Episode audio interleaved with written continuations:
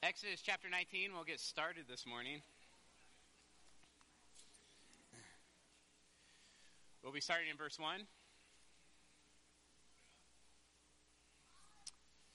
And if you would, read along with me Exodus 19, verse 1.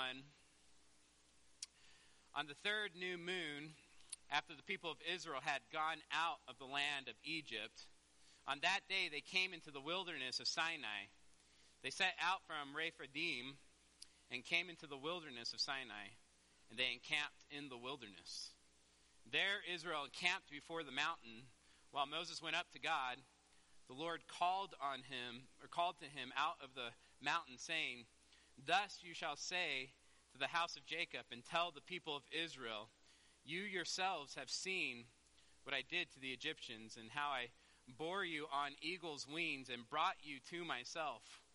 Now, therefore, if you will indeed obey my voice and keep my covenant, you shall be my treasured possession among all peoples.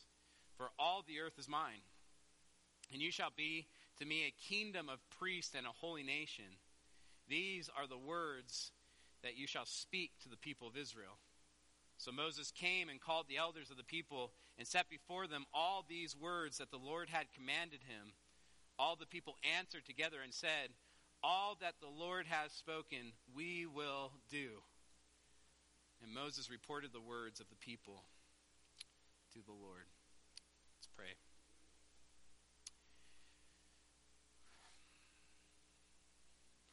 Dear Lord, Father,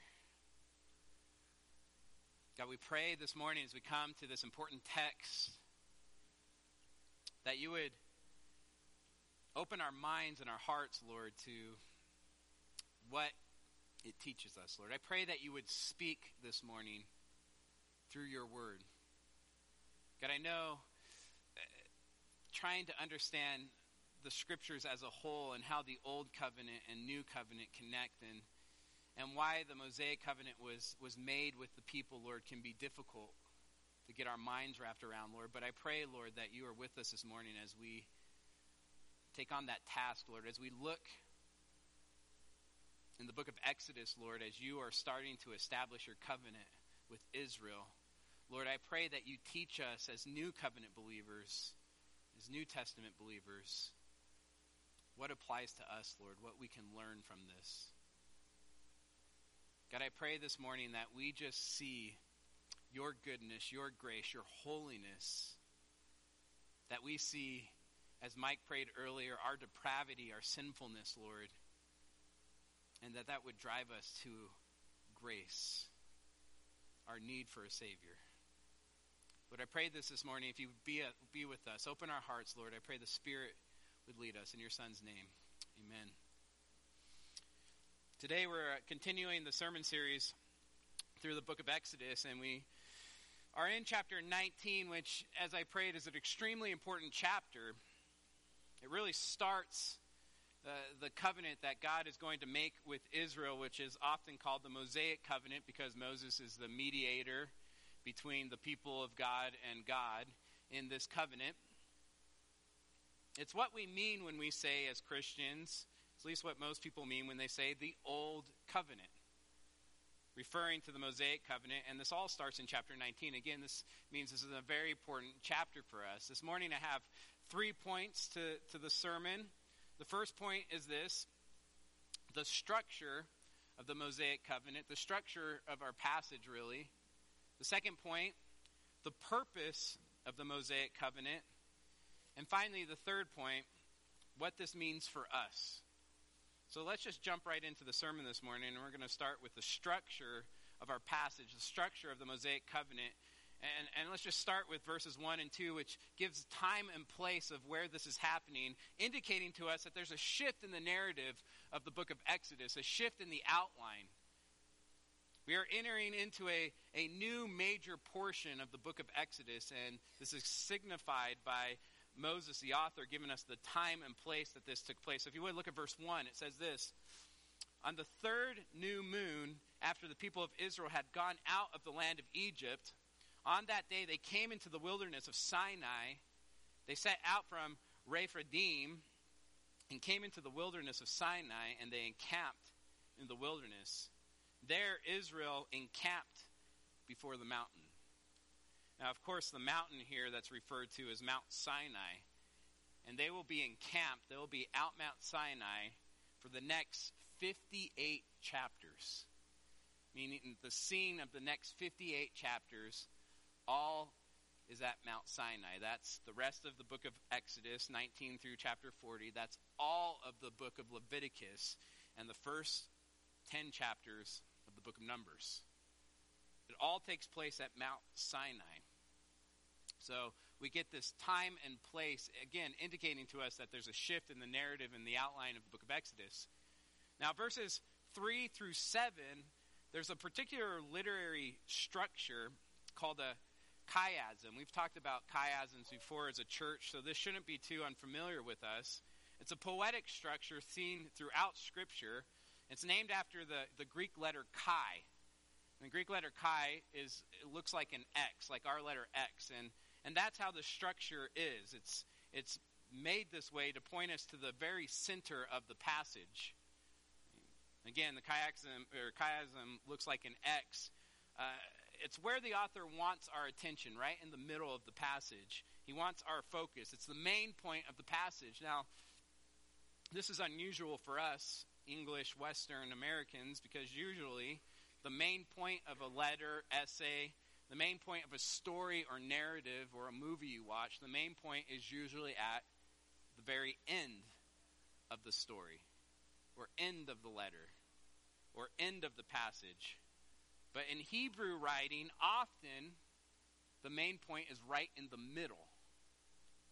A lot of the times, the author will use a chiasm to, to help point the reader to this main point and this is true for our passage this morning. The pattern of our passage goes like this you have point A, then B, then C, then finally D, which is the main point of the passage, and then it goes backwards C, B, A. The A's on the outside of the passage, in other words, are related. The B's that are towards the outside, right, right underneath the outside, are related the C's of the passage are related, and it all points us to the D, which is the main point of our passage this morning. So let's walk through this by starting with the A's, looking at the beginning of the passage and the end of our passage, which is 3, verse 3 and verse 7. Verse 3 says this While Moses went up to God, the Lord called to him out of the mountain, saying, Now look at verse 7. It says this so Moses came and called the elders of the people and set before them all the words, all these words that the Lord had commanded him. These two verses are related. Moses is ascending and descending the mountain. Again, verse 3 says this Moses went up to God. Well, if he's up, where must he come from there? Verse 7 Moses came, and you could add the word down. Moses came and called the el- um, elders. So Moses went up to God. Verse 3, verse 7 Moses came and called the elders. This is the first part of this chiasm, which really points to Moses' role as mediator between God and the people. We talked about this last week. It's a very important theme in the book of Exodus. In fact, we're going to see this theme happen over and over and over and over again in the rest of the book of Exodus. Moses ascending the mountain and descending the mountain, and ascending the mountain and descending the mountain. A very important theme, but not the main point of our passage this morning. The second part of the chiasm, the B's, are at the end of verse 3 and the end of verse 6. So if you look at the end of verse 3, it says this Thus you shall say to the house of Jacob, and tell the people of Israel. Now look at the end of verse 6. It's almost parallel. These are the words that you shall speak to the people of Israel. The end of verse 3 and the end of verse 6 is God's command to Moses to proclaim his word to the people. Very important theme in the book of Exodus. In fact, it's a very important theme in all of Scripture. Our relationship is founded off God's word and his word being proclaimed to his people. Right? A very important theme, but not the main point of our passage. Which brings us to the third part of this chiasm, right? The C, the past, and the future. The past, verse 4 is the past. Look what it says. You yourselves have seen, that's past tense, have seen. You yourselves have seen what I did to the Egyptians and ha- how I bore you on eagle's wings and brought you to myself. This is the salvation of Israel. Israel was saved, past tense, was saved purely by God's grace. The analogy is like a helpless bird. A helpless bird saved by its mom. It, it says this I bore you on eagle's wings and brought you to myself. God's people were saved from slavery by grace alone. It's what we have covered all the way up to this point in Exodus. Again, a very extremely important theme. God's past grace. Look at verse 4 again. It says this You yourselves have seen what I did to the Egyptians and how I bore you on eagle's wings and brought you to myself. Well, look at the end of verse 5. This is the future. We have the past and the future. This is the future. Verse 5, the end of verse 5. You shall be, that's future. You shall be my treasured possession among all peoples, and all the earth is mine. And you shall be, again, future, to me a kingdom of priests and a holy nation. We have future blessing, future grace, even a future witness, my treasured possession among all peoples. Again, a very important theme, but not the main point. Verse 4, we have the past. The end of verse 5, we have the future, which are related, which brings us right to the center of the chiasm, the main point, the present. What the author wants us to pay attention to, verse D, or uh, part D, verse 5 says this Now, it's present, present tense. Now, therefore, if you will indeed obey my voice, and keep my covenant. This is the main point. There's two things that are said here. If you will obey my voice, keep my covenant. This is where the author is pointing us. This is what, what he wants us to see. Verse 5 again, it says this Now, therefore, if you will indeed obey my voice and keep my covenant. Now, for us New Testament believers, that doesn't necessarily sound right. Why is obedience the focal point of this passage? Why is keeping the covenant the, the main point of this passage? It, it doesn't sound right to us as a New Testament believers. Well, the answer is actually pretty simple. Verse 5 is the biggest distinguishing factor of this covenant, of the Mosaic covenant. This is what distinguished this covenant from, from all other biblical covenants between God and man, the major covenants. The Noahic covenant, which was named after Noah, covenant given to all mankind through the leader Noah. The Abrahamic covenant, the Davidic covenant, and the New covenant. Unlike all these covenants, verse 5 teaches us that the Mosaic covenant is conditional, is contingent, or bilateral. There's an if in there. In fact, there's an if and there's an applied then aspect of this covenant. If you obey, then I will do this. Right? Look at verse 5 again. It says this Now, therefore, if, so important, if you will indeed obey my voice and keep my covenant. That's a condition. Obeying God's voice, keeping his covenant. If you will obey, then you shall be my treasured possession among all peoples, for all the earth is mine, and you shall be to me a kingdom of priests and a holy nation. In the Mosaic covenant, obedience to God's law was the means through which God or Israel could stay in connection to the blessings of their salvation. If you obey the law, blessings. If you disobey, curses. Right? It's conditional. Uh, really, to understand the Mosaic covenant, you have to grasp this. So, if you would, turn with me to Deuteronomy 28. Deuteronomy chapter 28. We've said a number of times Deuteronomy is, is Moses' last words to Israel just before they're getting ready to cross into the promised land. He's reminding Israel everything that they've been taught at Mount Sinai and what they've learned in their 40 years of wandering in the wilderness. These are his final words to them, and this is what he says about the Mosaic covenant. Right? The covenant that God has made with Israel. Deuteronomy 28, verse 1 says this And if, there's that word again, and if you faithfully obey the voice of the Lord your God, being careful to do all his commandments that I command you today, the Lord your God will set you high above all nations on the earth. And all these blessings shall come upon you and overtake you if if you obey the voice of the Lord your God. Blessed shall be you in the city.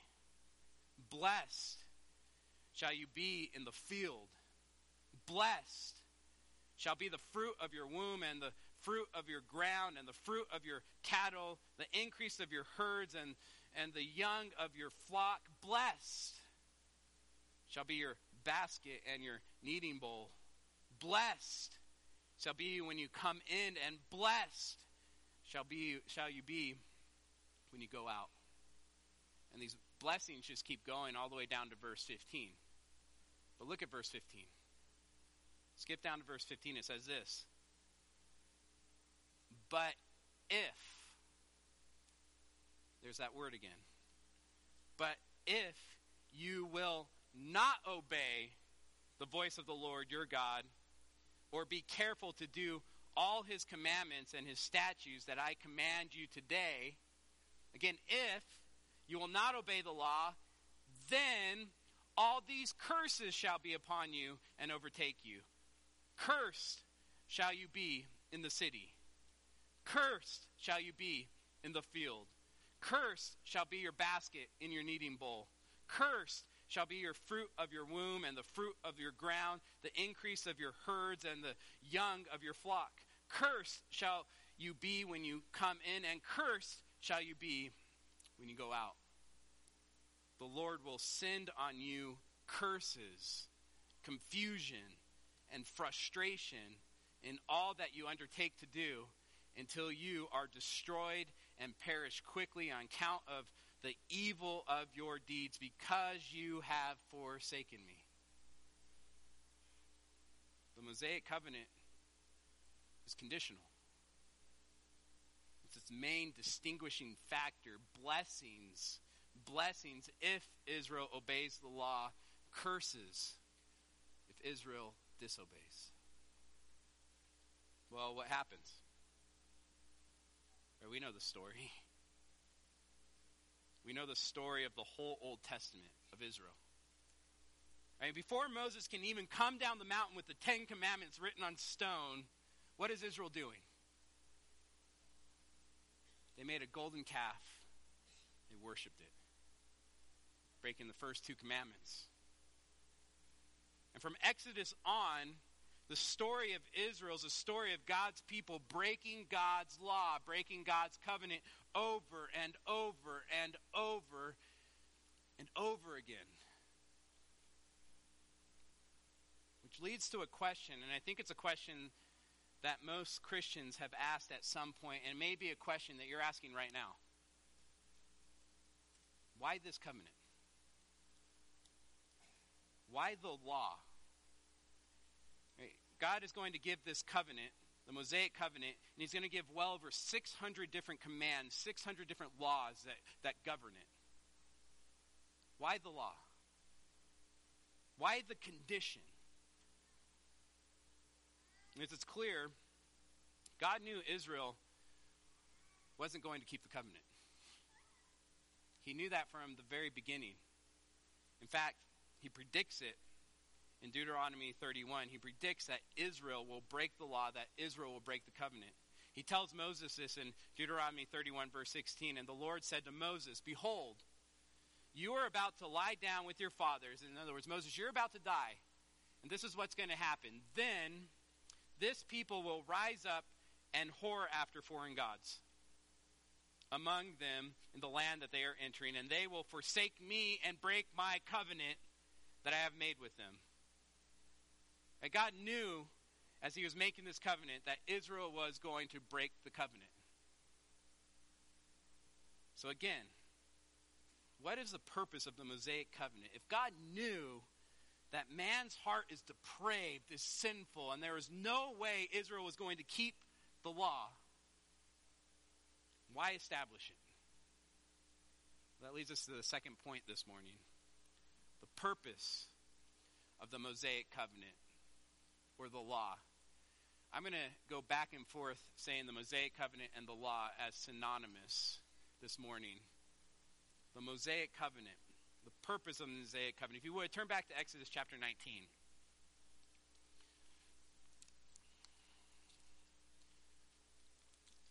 This question becomes extremely important because we're going to be in Exodus 19 through 40, which is mostly the law. Meaning, for the next, I don't know how long, we'll say a while, we're going to be in the law. Well, why the law? You know, most reading plans, as you go through the book or the Bible as a whole, starting in Genesis, most people get to like this part of Exodus and then Leviticus and stop. What's the purpose of the law? It's an important question. What's the purpose of this covenant? So we need to ask this. I have three main purposes of the law or the old covenant, the Mosaic covenant. And I just want to say I get these three purposes as we'll see from the New Testament. Three purposes of the law. The first one is this the law reveals the holy nature of God. The law reveals the holy nature of God. Remember the o- overarching theme of Exodus. What is the overarching theme of Exodus? It's God revealing his name.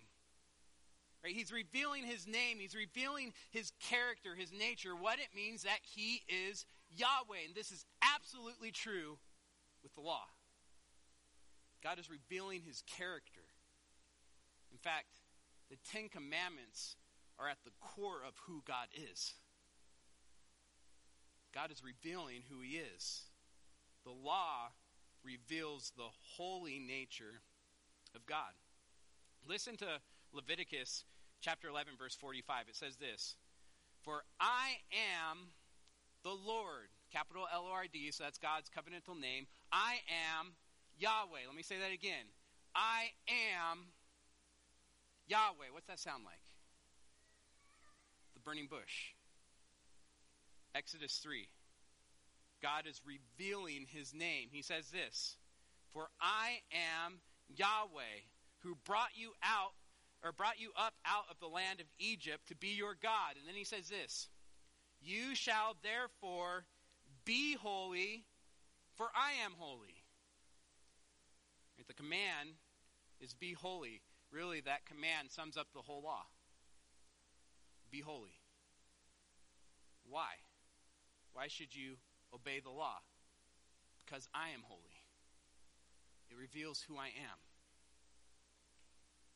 Therefore, I want you to hear this the law is good. The law is good In fact, this is what Paul says in Romans 7, verse 12. So the law is holy, and the commandment is holy and righteous and good. The law is good. Listen, when, when Israel obeyed the law, which I know is rare in the Old Testament, but when they obeyed the law, they reflected God's holy character to all the nations to the world. Look at verse 5. Look what it says. Now, therefore, if you indeed obey my voice and keep my covenant, you shall be my treasured possession among all peoples, plural. That means all nations. For the earth is mine. Right? All the earth is mine. The law reflected God's holy nature. Right? And when Israel kept the law, it reflected God's holy nature to the world. Again, be holy, for I am holy. Have you ever thought about that? Think about this. God established the law to reach the nations, to reveal his character to the nations, to reveal his holy character not just to Israel, but to all the earth. Again, you shall be my treasured possessions among all peoples, plurals, that's the nations, for all the earth is mine.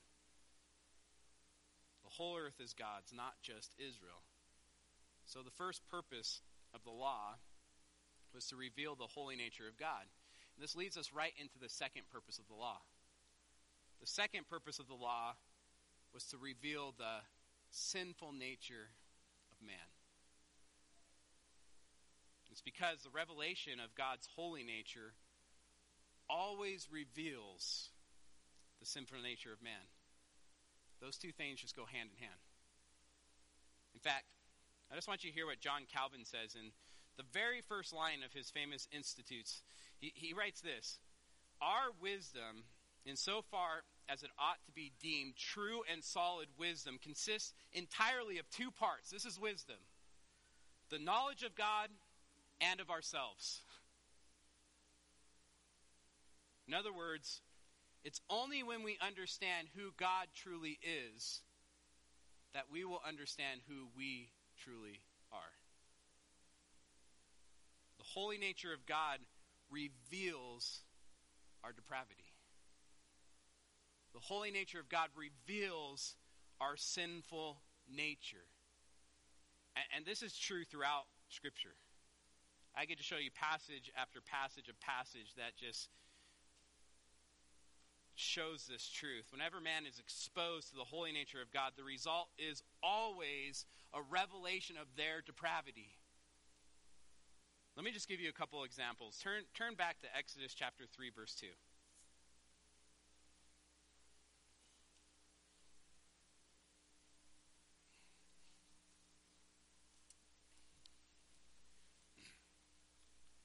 Exodus 3, verse 2, it says this and the angel of the Lord appeared to him in a flame a fire, and out of the midst of a bush he looked, and behold, the bush was burning, yet it was not consumed.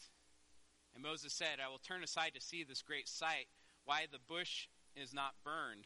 When the Lord saw that he had turned aside to see, God called out, or called him out from the bush, Moses, Moses. And he said, Here I am. Then he said, Do not come near, take your sandals off your feet for the place of which you are standing is holy ground. And he said, I am the God of your father, the God of Abraham, the God of Isaac, and the God of Jacob. Now listen to this. And Moses hid his face, for he was afraid to look at God. Why was Moses afraid? At that moment, that very moment, when he was exposed to the holy nature of God, he realized just how unworthy he was. How depraved and sinful he was. Look what it says. You are standing on holy ground. The holiness of God revealed the depravity. That's why Moses hid his face, for he was afraid to look at God. Whenever man is exposed to God's holiness, it reveals our unworthiness, it reveals our depravity and sin nature. Turn with me to Isaiah 6. Of course, this is a familiar passage, but I just love this passage. Isaiah 6, verse 1.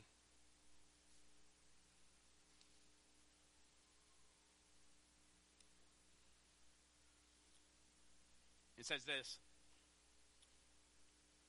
in the year that King Uzziah died, I saw the Lord sitting upon a throne, high and lifted up, and the train of his robe filled the temple. Above him stood the seraphim, and each had six wings two to cover his face, and two to cover his feet, and with two he flew. And one called to the other and said, Holy, holy, holy is the Lord of hosts. The whole earth is filled with his glory. And the foundations of the threshold shook at the voice of him who called, and the house was filled with smoke. Isaiah was exposed to the holiness of God. Well, what happened? Verse 5. And I, this is Isaiah talking, and I said, Woe is me. That's Isaiah's first response. Woe is me, for I am lost. For I am a man with unclean lips, and I dwell in the midst of a people of unclean lips. Well, well how do you know this, Isaiah? The last part of verse 5 For my eyes have seen the King, the Lord of hosts.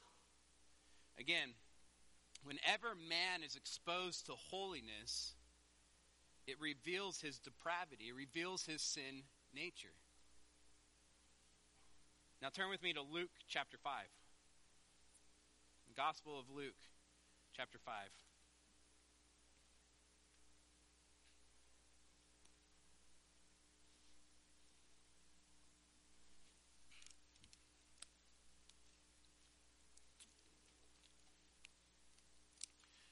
Luke chapter 5, starting in verse 4, says this And when he had finished speaking, he said to Simon, just so you know, Simon, Peter, the same person. Simon, Peter, I'll say that later. Right? He's talking to Peter. This is Jesus talking to Peter. He said, Put out into the deep and let down your nets for a catch. And Simon answered, Master, we've toiled all night and took nothing. But at your word, I will let down the nets. And just stop there. Peter's a professional fisherman, so this sounds ridiculous to him. He knows that he's not going to catch anything. Verse 6 And when they had done this, they enclosed a large number of fish, and their nets were breaking. They signaled to their partners in the other boat to come and help them, and they came and filled both boats so that they began to sink.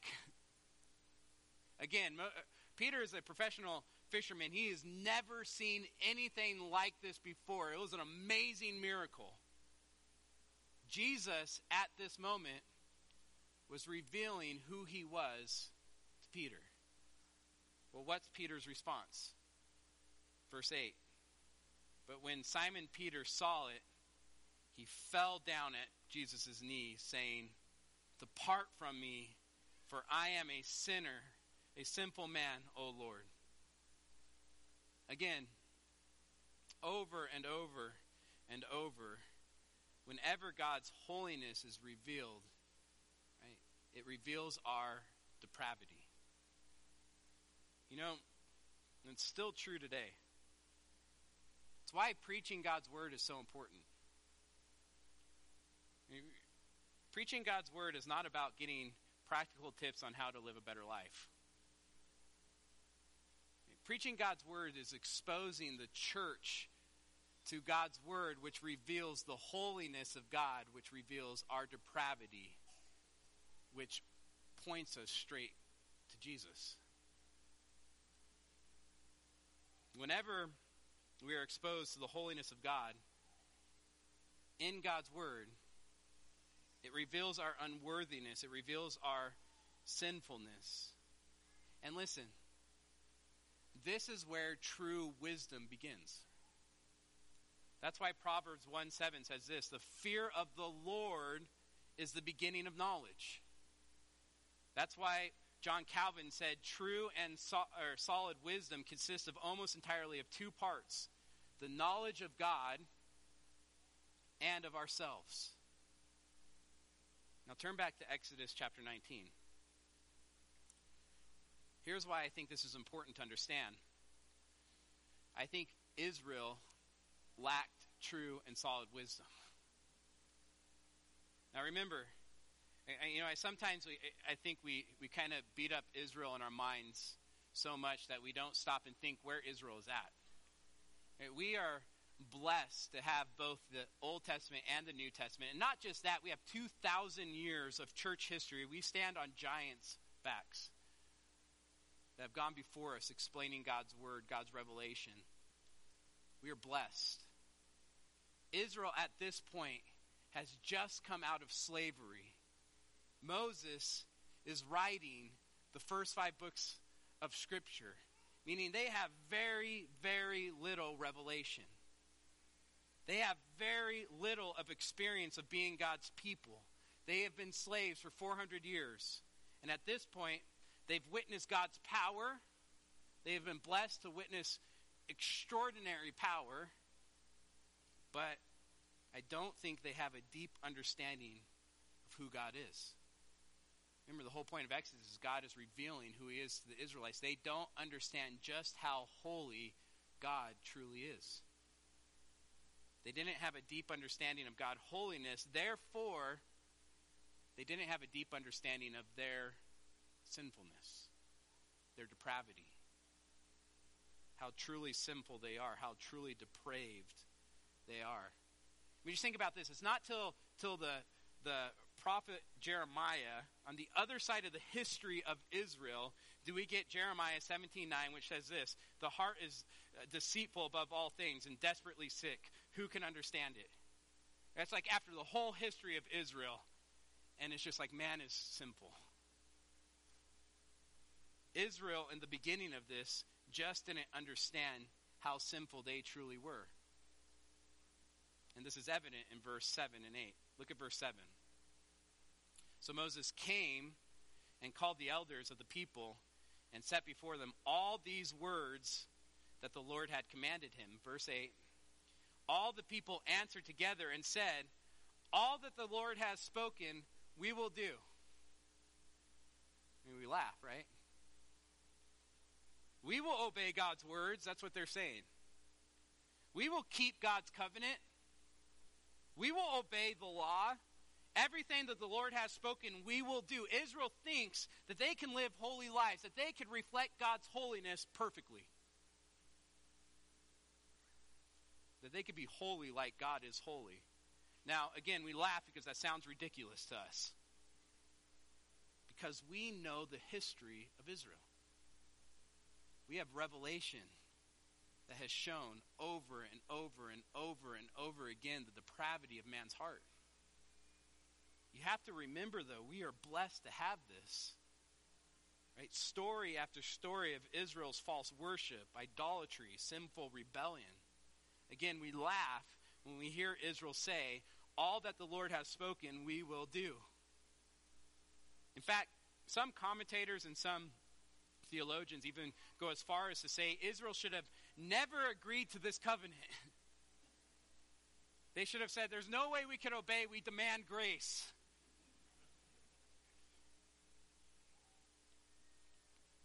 But I don't think it's the best way of understanding this passage. I just don't think Israel understood the sin nature that was within their hearts. I think they truly believed they could keep the covenant. They didn't know their own hearts. Therefore, so important. One of the main purposes of the law, one of the main purposes of the Mosaic covenant, was to reveal the sinful nature of man's heart. Was to reveal knowledge of the depravity of man. In fact, this is what Paul says in Romans 3, verse 20. He says this For by the works of the law, no human being will be justified in his sight. In other words, works will not save you. Let me just be clear being good will not get you into heaven. Right? If you think you're good, you need to be exposed to the holiness of God. Get in the Word. Keeping the law will not save you. Then why the law? Well, this is what Paul says. Since through the law comes knowledge of sin. The law exposes man's sin nature. It brought a knowledge of sin to the Israelites. The Israelites needed this knowledge. They needed the law to expose their depravity. Again, the law brought a knowledge of sin. That's why the law was so important. Israel needed to understand the depravity within their hearts, their inability to keep the law, so that it would drive them to grace. You know, that's still true today. Whenever you share the gospel, whenever you share the gospel, you need to start with two things. In fact, if you don't start with these two things, it's not the gospel. You need to start with the holiness of God. That the standard is perfection to have a relationship with Him. That He is perfectly holy. And the second thing you need to move to is the simple nature of man. It's only after a person understands these two things will a person understand their need for grace. This is what the law did for Israel. The law did three things for Israel. The first one is that it showed the holy nature of God. The second thing the law did was it showed, it revealed the sinful nature of man. And thus, the third thing the law did was show that man's need for a Savior.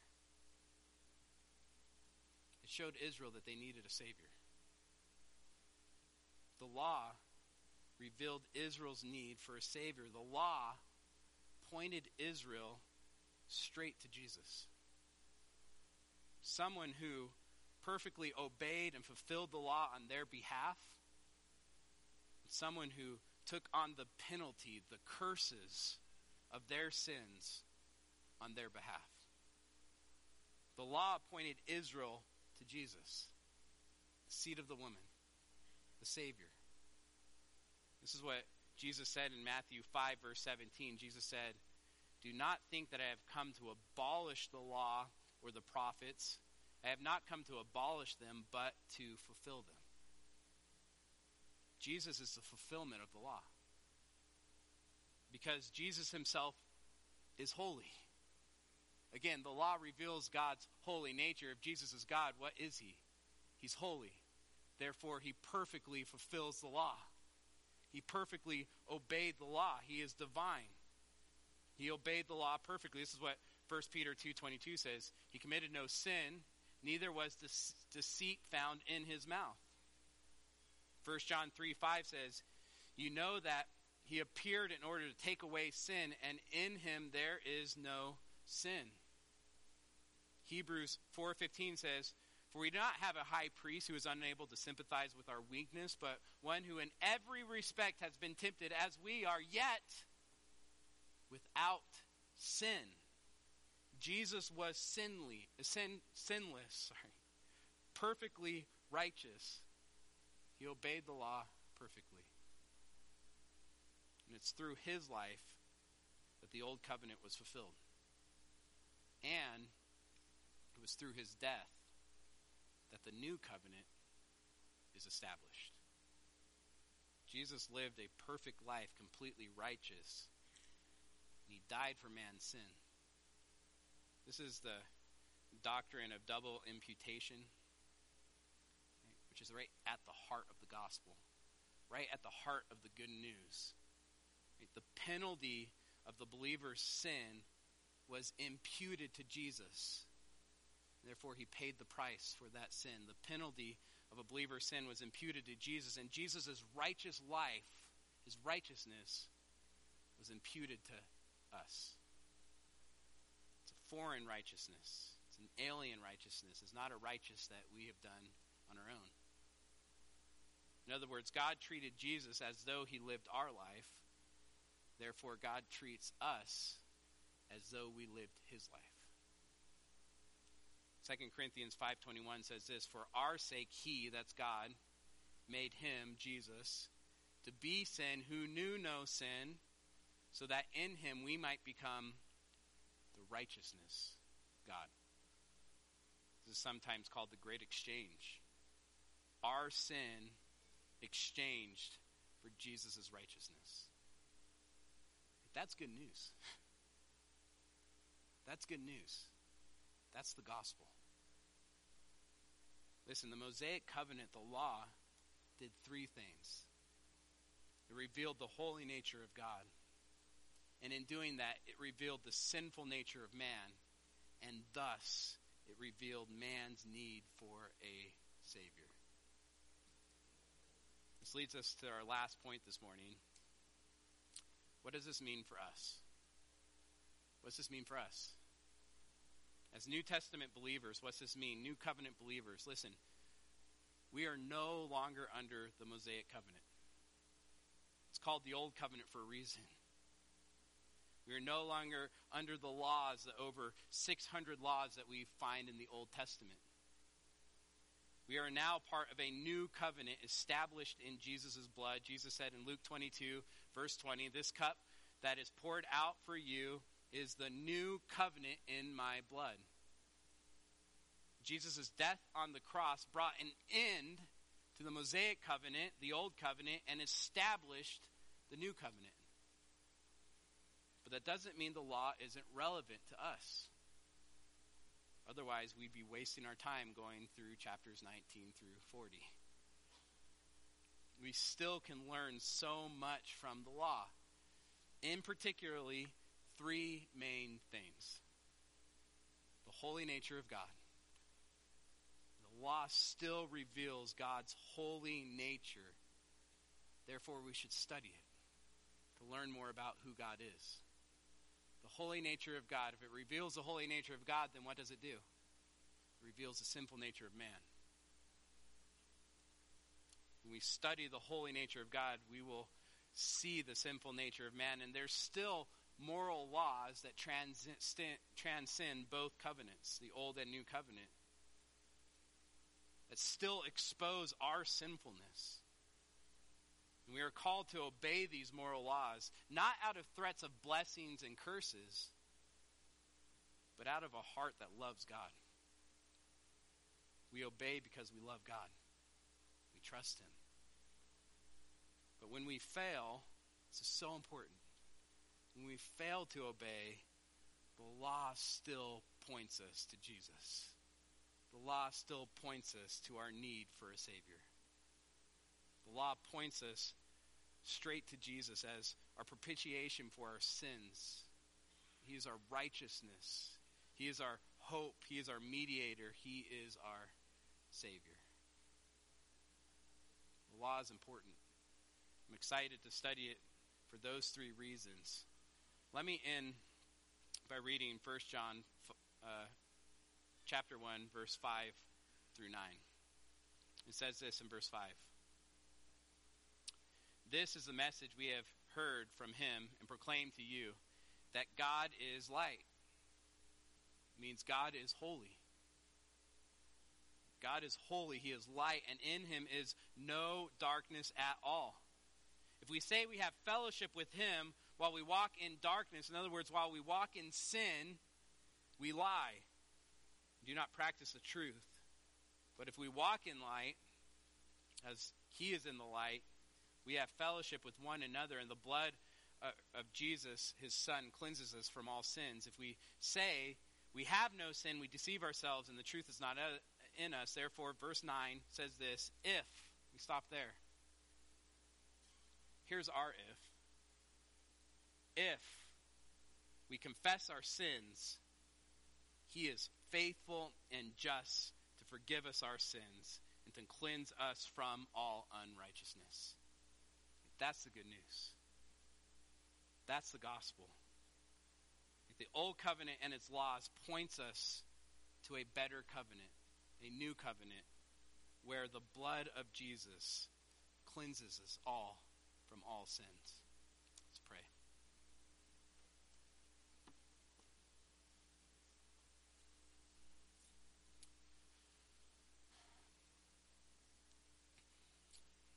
Heavenly Father, Lord, we pray, God, as we approach the law seen in Exodus, Lord, as we approach the Ten Commandments and the, the laws that come out of those Ten Commandments in the Old Covenant, Lord, I pray that you clearly reveal yourself to us as a church, Lord that we learn what it means that you are Yahweh, Lord, that we learn what it means that you are holy. And God, I pray through that we understand just how sinful we truly are.